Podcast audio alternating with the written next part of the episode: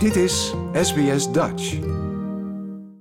De kracht van muziek is algemeen bekend. Het kan onze moed veranderen en herinneringen oproepen.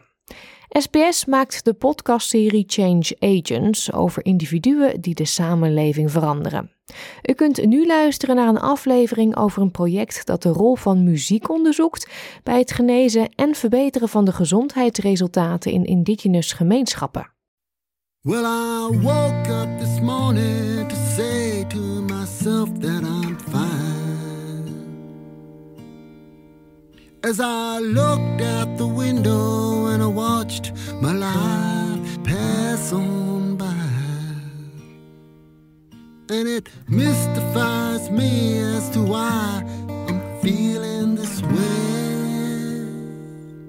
Dat is Nowhere to Hide van zanger en muzikant Paul Ai Chi. Later meer van Paul en zijn muziek. We hebben allemaal herinneringen gelinkt aan muziek. Een lied dat ons onmiddellijk terug kan brengen naar een andere tijd of plaats in ons leven. Naomi Sutherland is onderzoeker aan de School of Health Science, Social Work and Creative Arts Research Institute van de Griffith University. Ze is een trotse afstammeling van het Wiradjuri-volk en van gemengd Europese afkomst en een van de mensen achter het Remedy Project. Het is een episch onderzoek naar de rol die muziek speelt bij het verbeteren van de gezondheidsresultaten in indigenous gemeenschappen. So we're actually looking at how music can shape um, people's experiences of health, well-being, and healing. And we're also looking at how music practices such as recording, performance, listening, um, and musical advocacy, so sharing messages deliberately to you know through musical channels, can help shape other things in our communities and environments that shape First Nations health and well-being, like for example racism, like for example service quality and access. So it's a really interesting project seeing how, how it can affect individuals right through to systems.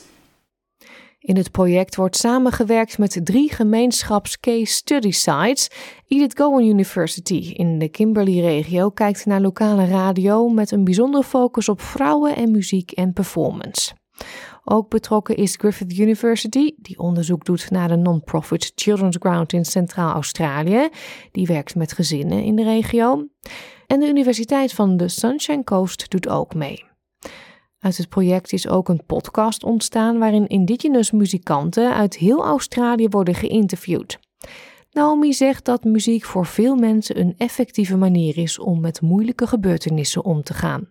Where people start to use music very naturally in their lives is to help promote their own social emotional well-being. So things like regulating emotion, grief, recovering from loss. People are really overtly using music as medicine is a way that people often talk about it. And it's in the control of people themselves. So there's that level of self determination and self direction. It's relatively low cost or no cost. And oftentimes it includes music listening. So, really over, you know, um, ways that sort of run along the lines of traditional grieving practices, but are not limited to that.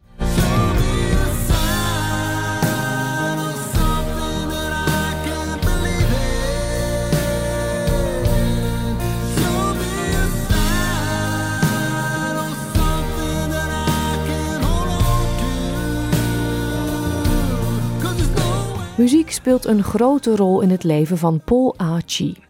Paul is een inwoner van Alice Springs, van Aboriginal Chinese en Europese afkomst en naast zanger en muzikant ook zakenman en gemeenschapswerker. Hij was een van de muzikanten die Naomi interviewde voor The Remedy podcast, dat dus deel uitmaakt van het onderzoeksproject. I think being uh, Aboriginal is that you know we are connected to um, the land through our songs and our dances and our spirituality and a lot of that is held within the the body or the being of an individual um, that has that energy and has those songs and has danced on ground and has used their energy and their power for healing. In de podcast spreekt Paul Achi over een van zijn vroegste ervaringen met muziek en zang. Een diepgaand moment dat plaatsvond in de armen van zijn grootvader. You know, when I was a baby, he grabbed me and um, held me to his chest and sang the song, which was very significant for him, which basically then entrusted his power and his energy into me. And unbeknownst to me, that was sort of something that I didn't know. But I've always had this sense that I was special. Um, and it's that belief. And if you believe it enough, you begin to live that life um, because that's part of who you are.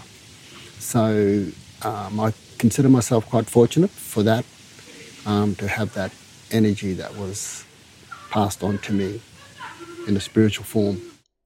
Door de geschiedenis heen hebben veel culturen de kracht van muziek en dans omarmd om genezing en welzijn te bevorderen. Maar genezing kan veel dingen betekenen voor verschillende mensen en culturen. De Healing Foundation is een Aboriginal en Torres Strait Islander organisatie die zich inzet voor de aanpak van het aanhoudende trauma dat wordt veroorzaakt door acties zoals de gedwongen verwijdering van kinderen uit hun families. Het definieert genezingen als een holistisch proces dat mentale, fysieke, emotionele en spirituele behoeften aanpakt en verbindingen met cultuur, familie en land omvat. Naomi Sunderland zegt dat het definiëren van het genezingsproces ook een belangrijk onderdeel is geweest van het Remedy Project. We realized quickly we had to add the word healing on when talking about First Nations health and well-being.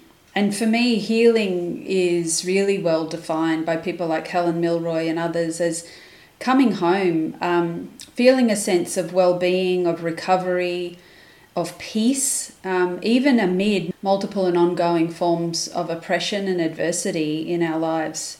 So often healing is associated with words that start with RE, like recovery, remembering, recovering, revitalizing.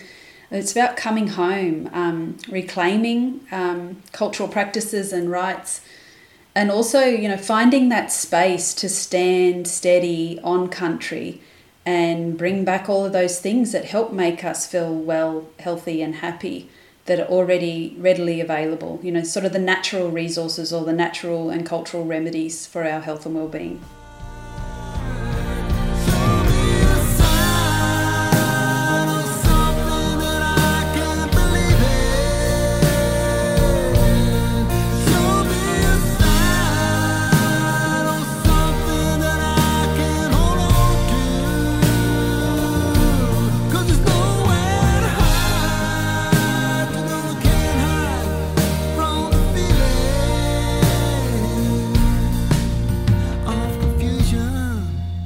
Het Remedy Project wordt gefinancierd door de Australian Research Council en aanvullende bevindingen zullen later dit jaar worden gepubliceerd.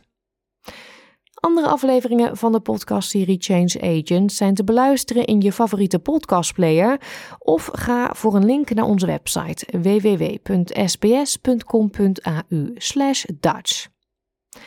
Dit was een verhaal van Peggy Giacomoulos voor SBS Nieuws en dat is door SBS Dutch vertaald in het Nederlands. Like, deel, geef je reactie. Volg SBS Dutch op Facebook.